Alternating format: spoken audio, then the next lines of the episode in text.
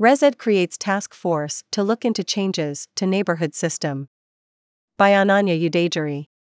ResEd launched a new neighborhoods task force last week to consider and recommend long term changes to the neighborhood system. According to the Student Affairs website, the task force will address flexibility in housing and neighborhood assignment, the geographic proximity of neighborhood residences, and scenarios where many students may be leaving a neighborhood. English professor Elaine Treharne and Vice Provost Susie Brubaker Cole will serve as co chairs of the committee, which will be composed of six students representing diverse student groups, four staff members from ResEd and R&DE, two resident fellows and three faculty members, Student Affairs said. The Daily has reached out to the university for comment. The task force's formation comes at the close of Stanford's second year of the neighborhood system. Throughout this year, the neighborhood system has seen widespread disapproval, despite increasingly well attended all campus neighborhood events like Neighborhood Hyperion's Drag Fest. The creation of the task force also comes on the heels of recent changes to the neighborhood system, including the one year pilot of rank choice neighborhood reassignment and the temporary removal of neighborhood funding caps for each dorm earlier this year.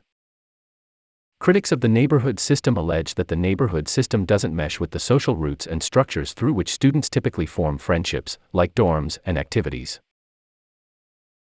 I don't think we need a task force to determine that no one likes the neighborhood system, Ishani Mukherjee 26 said in reference to the task force's creation. Along with addressing student grievances to the neighborhood system, the task force also hopes to anticipate changes such as the graduation of the abnormally large class of 2025 and the removal of EVGRA as an undergraduate housing option, according to Student Affairs. We have learned a great deal over the first two years of implementation of our shared vision for housing, and we remain committed to a process of ongoing feedback and iterative improvements, the Student Affairs website reads. According to the Student Affairs website, the task force will submit its final report by December 8, with changes expected to roll out in the fall quarter of 2024. I'm optimistic. Sachin Singh 26 said of the task force and its effect on the neighborhood system. I just think it'll never be a part of the social fabric of Stanford.